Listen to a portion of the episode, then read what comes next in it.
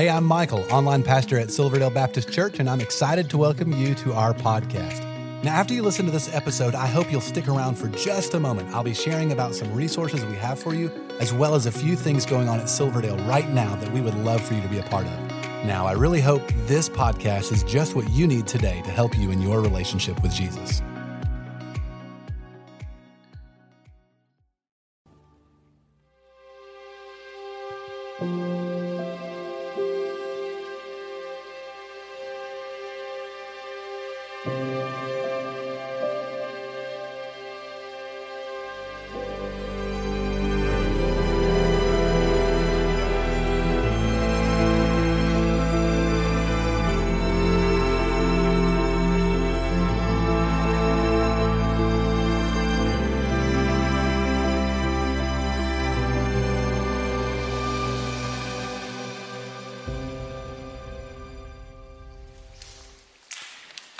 Good morning. Welcome to Silverdale Baptist Church.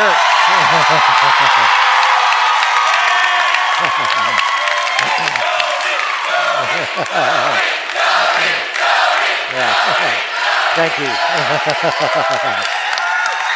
it's funny, I don't normally get that greeting every week. Um, so thankful. So grateful for you being here worshiping with us today. Grateful all of you here at our Bonny Oaks campus. Also like to welcome those of you at our Creekside service, our North Ottawa campus, Bridges service, St. Elmo, and all of you that may be worshiping online. Um, if I haven't had a chance to meet you, I'm Tony Walliser. I'm one of the pastors here, and I have the privilege today to share with you God's Word. So this is what I encourage all of you to do. Go ahead and take your Bibles and open up to the Gospel of John, John chapter 5. You can turn to John chapter 5. You got a smartphone. You can open that app to John 5 as well. And then do this take out these Bible study outlines that we provide for you. We give you these outlines so you can follow along and take notes as we study God's Word together. We are in a short little series in the Gospel of John where we're looking at encounters that Jesus has with different people.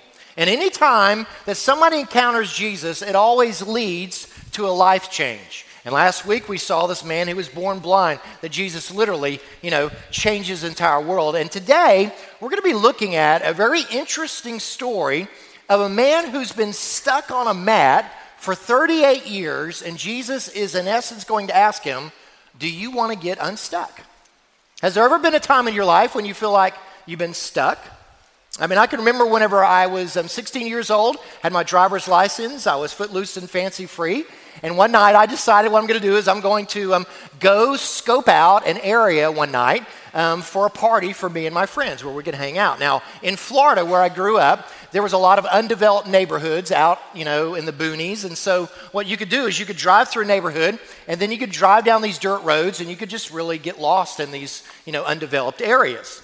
And the only problem about doing that in Florida is there's this thing called Florida sand. And it's real easy to get stuck in the sand. And so suddenly I find myself getting stuck. And so I'm trying to go forward and backwards and forward and backwards. And basically I'm just getting more and more stuck. I got stuck all the way up to my axle. And so, you know, we didn't have cell phones back then. So I had to get out of my car. It's the middle of the night, go to the closest house I could find, knock on their door, wake them up, and then, you know, say, hey, can I borrow your phone so I could call a, um, a wrecker, you know, come out here and tow me out. And um, the guy goes, What are you doing here? And I go, Well, I got lost, which is partially true, but, you know, I was really up to no good. And so, um, so, you know, it was embarrassing. You know, I call for a wrecker. It, you know, it was very costly to get him out there in the middle of the night. And, but I had to do it. Why? Because I was stuck. Have you ever been stuck before? Maybe not stuck in the sand, but stuck in life. And maybe what got you stuck is maybe some physical problem you're going through. Or maybe it was some relationship breakdown that happened. Or maybe it was a financial decision that you made that really devastated your life. Or maybe there's some emotional wound that you've been carrying for a long time. Or maybe there's some addiction that you just continue to carry in your life. And so the question for you today is the same question that Jesus asked this man in John chapter 5. And that is, do you want to get unstuck? And so let's look at our story together. It's found in John chapter 5, beginning verse 1. Notice what God's word says. After this, a Jewish festival took place, and Jesus went up to Jerusalem by the sheep gate. In Jerusalem, there is a pool called Bethesda in Aramaic, which has five um, colonnades. Within these lay a large number of disabled, blind, lame, and paralyzed. One man was there who had been disabled for 38 years. That's almost four decades. When Jesus saw him lying there and realized he had already been there a long time, he said to him, Do you want to get well? Sir, the disabled man answered, I, I have no one to put me in the pool. And the water is stirred up, but, but while I'm coming, someone goes down ahead of me. Get up, Jesus told him, pick up your mat and walk. Instantly, the man got up, picked up his mat, started to walk. Now, the day that the Sabbath was the Sabbath. And so the Jews, that's the religious leaders, said to the man who had been healed, This is the Sabbath. The law prohibits you to pick up your mat. Isn't it amazing that religious people, you know what they do? They, they don't care if you've been sitting on a mat for 38 years. They don't care you've been disabled and you finally get to walk. No, you broke one of their rules, right? And so, what is his reply in verse 11? He replied, the, the man who made me well told me, Pick up your mat and walk. Who is this man who told you to pick up your mat and walk? They asked him. But the man who was healed did not know who it was because Jesus had slipped away into the crowd that was there. After this, Jesus found him in the temple and said to him, See, you're well. Do not sin anymore so that something worse doesn't happen to you. Now, let me set this up for you. What you have here is um, Jerusalem was surrounded by the walls, and one of the gates of the wall is called the sheep gate, and that's where the sheep would come through. And there was a pool near that gate. And that pool, I mean, I've been to Israel before. I've seen the, the ruins, the archaeological ruins of that place. In fact, I'm going to be back in the Holy Land in 10 days, probably see that place again. And so, you know, there's this place there, and there was the pool there, and it was sort of this uh, artesian spring. And so, because it was a spring kind of pool, what would happen is occasionally it would just sort of bubble up. And so there was this myth that surrounded that pool. Oh, when it bubbles up, that's an angel touching it, and the very first person that jumps in the pool will be healed. Now that was a myth. Nobody ever got healed, but all these people would, you know, gather around the pool of Bethesda. That, that literally means Bethesda means house of mercy or house of grace. And so here's this guy for 38 years has been stuck. And what Jesus does for him is what he can do for you and I. He can get us unstuck. How? Well, first, let's answer this question. Jot this down. Number one, first of all, what is it that keeps you on your mat? What is it that keeps you on your mat?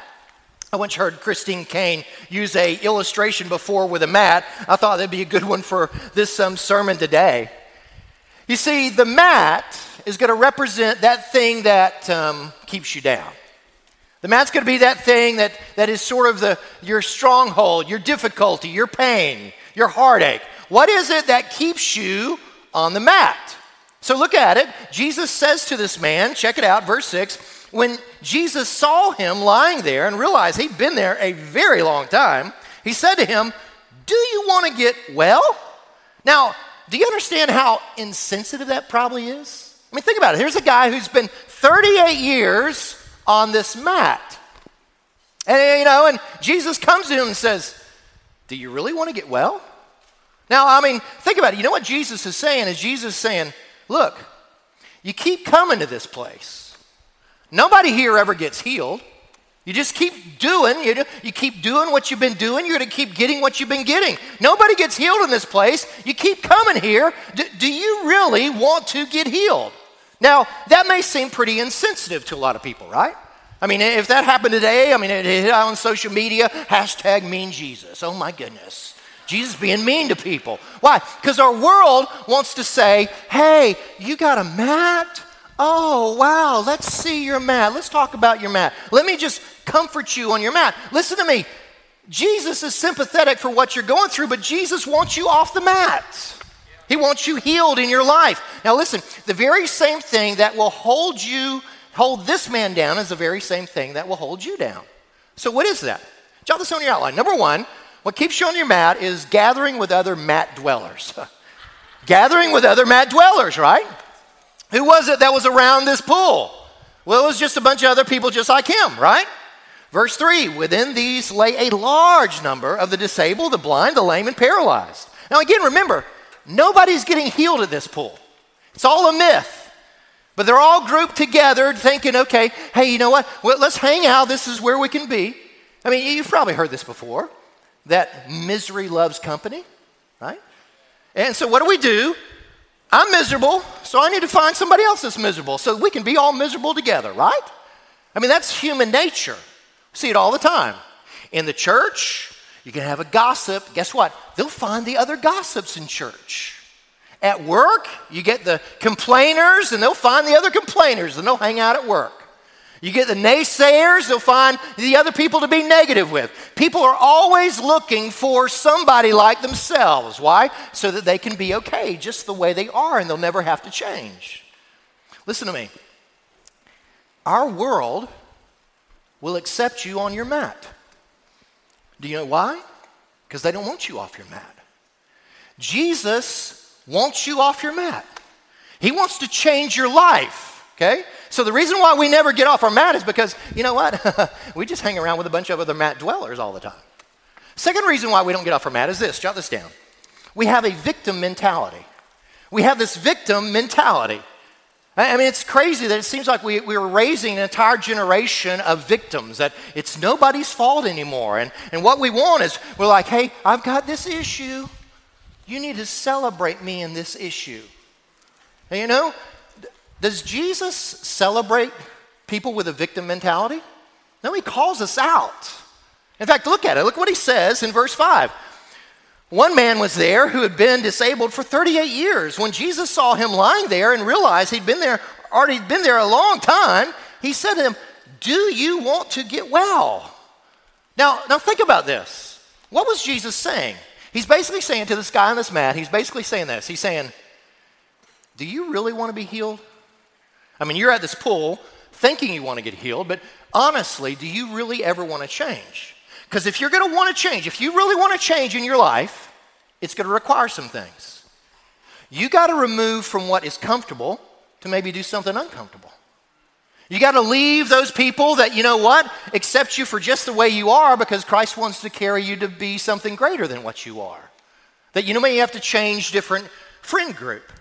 You may have to change different things that you're listening to, right? I mean, you're going to have to take on responsibility when it's just really easy to play the victim all the time, right? And so Jesus calls this guy out. Why? Because healing requires you to make some changes in your life. You see, the problem is, is that in our culture today, victims are applauded. And I'm not saying that there's not hurt and pain and sorrow and difficulty that people go through. They do. But what the world does is the world says, hey, you know what? This is now my identity. And what's so sad, do you know any people like that? That they are known more by their issue than they are their name. Right? I mean, you know that the Bible's filled with people like that that Jesus healed. We don't know their name, but we know their issue. In Luke chapter 8, there is a woman with the issue of blood. We don't know her name, but we know her issue. In John chapter 8, we have the woman who's caught in adultery. We don't know her name, but we know her issue, right? And last week, in John chapter 9, there's a man who was born blind. Don't know his name, but we know his issue. You know, uh, you, you have in, in, um, in Mark chapter 1, you have the, the leper. In Mark chapter 5, you have the demoniac. All these people, we know their names, but we don't even know, we, we know their issue, but we don't even know their names. Why? Because so many people are identified with their issue. But let me remind you of something you are not your issue, that is not your identity. Your identity is now in Jesus Christ. It is not in this world. It's not in your stronghold. It's not in your struggle. That is not you, okay? You are not your issue. In fact, do this turn to the person next to you and say, You are not your issue. You are not your issue. You're not your issue. You see, the Bible says that we that God redeems us from the pit, that we are more than conquerors in Christ Jesus. You don't have to live a life of a victim. So, what keeps us on the mat? Hanging out with a bunch of other mat dwellers, basically living a life of a victim. I can't ever change. This is just who I am. Third thing that keeps us on the mat is this jot this down blaming others. Blaming others, right? We always like to play the blame game. So think again, and here's this story. Jesus sees this man. This man's been on this mat for 38 years, and Jesus says to him, Do you want to be healed? Now you would think immediately what would what this guy's reply would be, absolutely, Jesus, yes, I want to be healed. What is it? What's it to take? I will do whatever you want me to do, Jesus. I want to be healed. Does he do that? No. He plays the blame game. Look at it. Verse 7. Sir, the disabled man answered, I have no one to put me in the pool when the water is stirred up, but while I'm coming, somebody goes down ahead of me. See, Jesus, the reason why I'm not healed is because of other people. Nobody's helping me. Nobody's caring for me. You know, other people are pushing me aside and jumping ahead of me. Oh, it's, it's not my fault. It's their fault. Can I just tell you, as long as you're blaming other people for your issues, you're never going to change. I mean, that habit goes all the way back to the Garden of Eden. Remember whenever God confronts Adam and Eve? Confronts Adam for his disobedience? What did he say? What's that woman you gave me? Right? Always. And it's the same way. Well, I'd stop drinking if she would stop nagging. Right? Or, you know, um, you know, I'd work harder at work if I was ever appreciated. Or I'd make better grades if my teacher liked me. I, I can't change. This is just who I am. I'm born this way. Can I tell you something? We're all born broken. I'm broken. You're broken. We're all born broken, folks. We are. That's why Jesus Christ came. He came to heal our brokenness and help us overcome our sinful habits. But you may go, Pastor Tony, you don't know what they did to me. I don't know. But I do know what Jesus did for you. So why don't you make what Jesus did for you greater than what anybody else did to you? Make sense? Years ago, Doctors Minirth and Meier wrote a book called Happiness is a Choice. Classic, great book. They had this quote. They said, As psychiatrists, we cringe whenever patients use the words, I can't. Any good psychiatrist knows that I can't is merely a lame excuse. We insist that our patients stop saying I can't and say I won't instead. One is an excuse, the other is the truth. You see, the fact is, is that you can't keep making excuses for bad behavior. There was a phrase that God used in my life to help me overcome a lot of my excuses. And it's just simply this. It's like the Lord, I think, spoke to me this one day. It's not your fault, but it is your responsibility. It's not your fault, but it is your responsibility. In fact, turn to the person next to you and just say that to them. It's not your fault, but it is your responsibility. It's not your fault, but it is your responsibility. Now, the Bible says that I can do all things through Christ who strengthens me, right? I need to take responsibility. Now, many of you know my story. I was raised the son of an immigrant, I was raised in poverty. When I graduated from high school, I may at best had a 12th grade reading comprehension. Um, I was an alcoholic, sexually immoral, I flunked out of college, complete failure, and it was everybody else's fault. And then I got saved, felt called by God, and I knew I needed to start taking responsibility and seek after the Lord in my life. And so I left Florida, moved to Texas to go to college. I had to work my way all the way through college. It took me a lot longer because I had no scholarships, no financial help. But by the time I finished my master's degree, I was making straight A's. Why? Because I determine that, you know what, with Christ's help, I can take responsibility. I can quit blaming other people and take responsibility for my own life. What will keep you on your mat is just hanging out with a bunch of mat dwellers, playing the victim, blaming somebody else. That will always keep you down. You'll be stuck and you'll never change. So, how do you change? Well, look at the second part of the sermon today. How do you get unstuck? How do you get unstuck? You see, what we want Jesus to do for us, we want Jesus to come down in the mat with us. And we sort of expect Jesus to go, Tell me all about this, Matt. Tell me, tell me, who is it that hurt you? Tell me, uh, who is it that hasn't been helping you out? Tell me all about who are those people that keep getting in front of you? But Jesus doesn't play that game.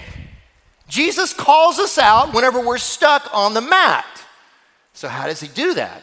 Well, the very same thing that he does to this man is the very same thing that we've got to do. See, we got to quit making a hero of the mat and start making a hero of our master, Jesus Christ. How? Three things. Jot this on your outline. Number one, you got to believe that Jesus is greater than your situation. You got to believe that Jesus is able. He is greater. He's bigger than your circumstance. See, if you don't believe that God can change you, you'll never change. Well, I, have had this addiction for five years. I've had this addiction for 10 years. I've had this addiction for 38 years. The reason why we say the same is we really do believe that Jesus can't change us. I'm telling you, He can change you. He can. He can rescue you. Years, uh, years ago, there was a prison. It's become abandoned, and basically it's in British Columbia, and they recently tore it down. But when they tore down this prison, it was real interesting that there was this surprising discovery. Because what they discovered was that even though the, the, the doors were really heavy and thick and, and the windows had these two inch steel bars on it, the majority of the walls were made with clay and paper. Yeah. I mean, they just painted over it and make it look like iron walls. And, and yet, anytime somebody, if they really wanted to escape, could have pushed on the walls and escaped, but they never did. Why? Because they thought, well, uh, you can't escape. It's called victimhood, it's defeatism. I can't, it's impossible. See, even whenever Jesus is talking to this man and says, Do you want to be healed? You know what he immediately does? He talks about the pool. Well, well, I can't get in the pool, and nobody's helping me in the pool, and somebody gets in front of me whenever they get in the pool. It's the pool, it's the pool, it's the pool. Listen to me. This world's pools cannot help you. Christ alone can rescue you. Jesus alone will deliver you. And so you got to get your focus off the world's pools and what everybody else is looking for for life and turn to Jesus. He will be the one that will heal you. In what way? Well, look at what Jesus does. He gives this man a command of faith. Look at it, verse 8 Get up, Jesus told him. Instantly, the man got well. Imagine, here's this guy for 38 years. Somebody's been carrying him by this pool, somebody's been taking care of him, and now miraculously, with the command of Jesus Christ, he gets healed. What's the point? Jesus can do that. There is no circumstance in your life that is beyond the ability, nothing's impossible with Jesus Christ. And so believe by faith, okay, Jesus, you give me the command, I'm going to get up, okay?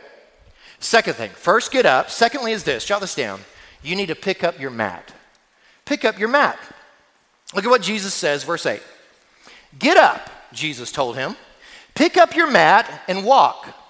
Instantly, the man got up, picked up his mat, and started walking. Now, what I find interesting about this story is that Jesus tells him not only to get up and walk, but Jesus tells him to pick up his mat. I mean, I was sort of expecting Jesus to say, Get up, leave your mat here, and go home, right? He doesn't say that. He says, Get up and pick up your mat. Why? Because Jesus wants you to know that that thing that once held you, you now hold. The thing that once carried you, you know what? You now carry. The thing that was once, you know, the object of your identity and victimhood, no, you now carry because you're more than a conqueror in Jesus Christ. That's what I really, I praise God for my wife in so many ways. Um, but this is one of those areas. Eh, many of you may know my wife was um, sexually abused as a child. And that abuse crippled her in a lot of ways. But she came to the point in her life where she no longer lived focused on her abuser. She decided that I'm not going to live as a victim anymore, and she started talking more about what Jesus did for her on the Calvary than what her abuser did for her in the past. And she learned to forgive and release her hurt and expectations to the Lord. And she picked up her mat and she started walking with Jesus. And suddenly that became a testimony of the grace and power of Almighty God. See, that's what God wants to do in your life. He wants to take your test and turn it into a testimony. Let me just ask you what on earth is worth 38 years of your life? Now, you may go, well, Again, Pastor, you don't know what they've done to me. I don't know, but I know what Christ has done for you. I'm not trying to minimize any hurt in your life. Golly, I know this is a broken world. We get hurt, we do. But, but at some point, we've got to decide hey, either I'm going to keep living in the past and in failure, or I'm going to decide I'm going to walk with Jesus in victory. Jesus is bigger than your past. And so, what do you got to do? Get up by faith. I'm going to believe you, Jesus. I'm repenting. I'm trusting you, Jesus. You pick up that thing that once held you, and you said, I'm going to start walking with this thing. I'm not just resting on it anymore. But then there's a third thing. Jot this down. Number three is this you start walking with Jesus. You start walking with Jesus. You stay off your mat and you say, I'm going to learn to walk with Jesus. Check it out. Look at how Jesus says this, verse 8. Get up, Jesus told him, pick up your mat and walk. And then in verse 14, Jesus found him where? In the temple, walking. Now, what's really cool about this is that the Pool of Bethesda is just right around the corner from the temple. This guy, for 38 years at least, has never been in the temple. And so, first thing, he gets healed. And so, what does he do? He goes to the temple to worship. He goes to the temple, he's walking around the temple, and there's Jesus, finds him in the temple. And that's what you got to do. Once you pick up your mat, you say, Okay, Jesus, I'm going to start following you. I'm going to walk with you. I'm going to seek you. I'm going to pursue you. And I'm going to walk with you in the temple. I'm going to learn how to follow you, Jesus. And that's whenever you really are changed. In fact, see this up on the screen. You can come as you are to Christ, but you don't stay where you are. Make sense? Christ says, Come as you are, right? But you don't stay where you are. He says it's time for you to change now. Now, in what way? Well, check out this verse. I, I, love verse 14. Again, it seems a little harsh, but again, notice what Jesus says to this guy. Verse 14 Jesus found him in the temple and said to him, See, you are well. Do not sin anymore so that something worse doesn't happen to you. You go, Whoa, Jesus, man, that's sort of harsh, isn't it? Why are you calling this guy out? You just healed him.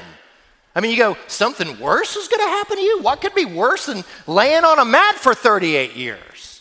Well, let me tell you, I mean, I'm going to use different words. I don't believe it changes the meaning, but let me use different words to help you understand what I believe Jesus is doing here. Imagine this Jesus finds this man in the temple, and he says these words to him You need to repent of your sins, trust in me, and if you don't, something worse than what you've experienced you will experience in your future. What is that? Eternal separation from Almighty God. Do, do you follow that? Because what that is, that is the gospel.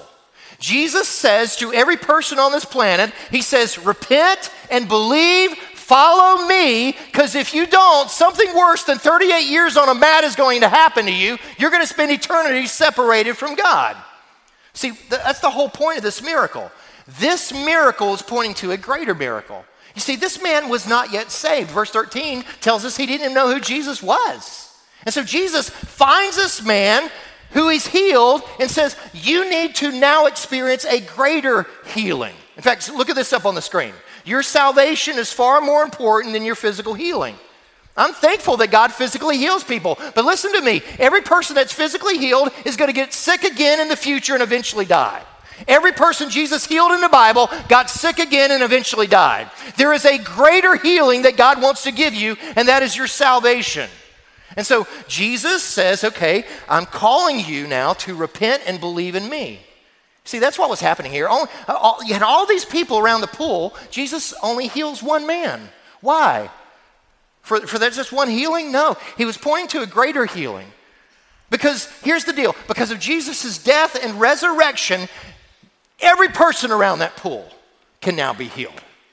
Every person in this room, through the death and resurrection of Jesus Christ, can now be healed. Every person on this planet who calls on Jesus Christ can now be healed. And guess what? When you die, you're guaranteed a place in heaven in the kingdom of God, and you'll never be sick again. That's the promise that Jesus Christ gives to you today. How? Through a spiritual healing. God wants to bring about a spiritual healing in your life. I want you to hear now a story of a man who grew up with a speech impediment. And all his life, people have made fun of him. And then he has a spiritual healing, and God uses it to get him off the mat. Check out the story of Johnny here. Going through school was rough on me because I got speech impairment because I'm tongue tied. So I got made fun of in school a lot. So I didn't go to school a lot, didn't really like school. uh, for the other kids making fun of me. I never learned how to read and write in school. Uh, never had a father, don't know who he is. And then as I got into my got up little teenage years, I started getting into drugs. I wound up with a over a thousand dollar a week drug habit, and that lasted for close to 20 years. And I had a sister who went to church, and I called her about 11 o'clock at night, and I told her I said, I'm thinking about suicide. I'm thinking about killing myself. I said, I can't live a life like this. I said, I can't do this no more. And she come got me. She took me to the church, and there was a, uh, the pastor met us at the church. It was like 12 o'clock at night the time we got there. So he prayed with me, and I accepted Christ in my life at night. I had started going to church, and I asked somebody at church. I said, "What do I, what do I do?" They said, "You need to read the Bible." And I didn't tell them I couldn't read it right. I was kind of ashamed to. So my, I asked my sister, and she gave me a Bible, and I opened it to Genesis 1 1. and I looked down the page, and I knew maybe three words on the page, and then I turned the page, and I would just read four or five words on each page I knew. And I prayed, and I said, God, I said, how am I going to learn to be Christian? How am I going to learn to change my life if I can't read this? And I was telling my mother that I wanted to read the Bible, and she gave me the Bible on tapes. And then I would listen to it. I would work starting at verse, chapter 1, verse 1, and I try to memorize as much as I could. Then when I got to work and I had time, I would get my Bible out and I would try to read it and remember what I had heard. I done that every day for about five years. He let me go back to school to get my GED.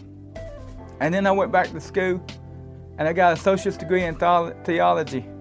A boy who never went to school with a thousand dollar week drug habit, couldn't read, couldn't write, couldn't talk plain. I think I started getting more confident and didn't care what people said and was able to say, God, forgive them because I know what they do is like I read in the Bible. When God told me He was going to be my Father and He began to teach me how to love, He showed me love and started teaching me how to love people. To, that everybody made mistakes. Even if somebody done me wrong, still love them, still forgive them. Do like the Bible says, pray for them who spitefully use you. And I would just encourage myself. God taught me, you're not that kid that never got love. You're not that kid that got made fun of every day. You are my son now. And I will protect you and I will always be here for you. Isn't that awesome? That's the power of Christ. I, love those words he said that I would encourage myself with these words from God. You are no longer that kid that's being made fun of. You're no longer that kid that doesn't know who his dad is. You are now my child, and I'm never leaving you or forsaking you. Listen, God wants to change you. God wants to pull your life out of the pit. But what do you got to do? You got to repent and believe in Jesus Christ.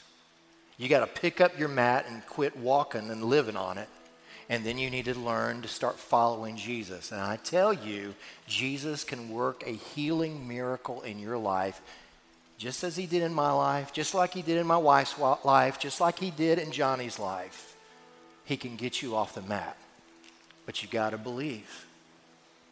Let's pray together. Gracious Lord, thank you so much for your goodness.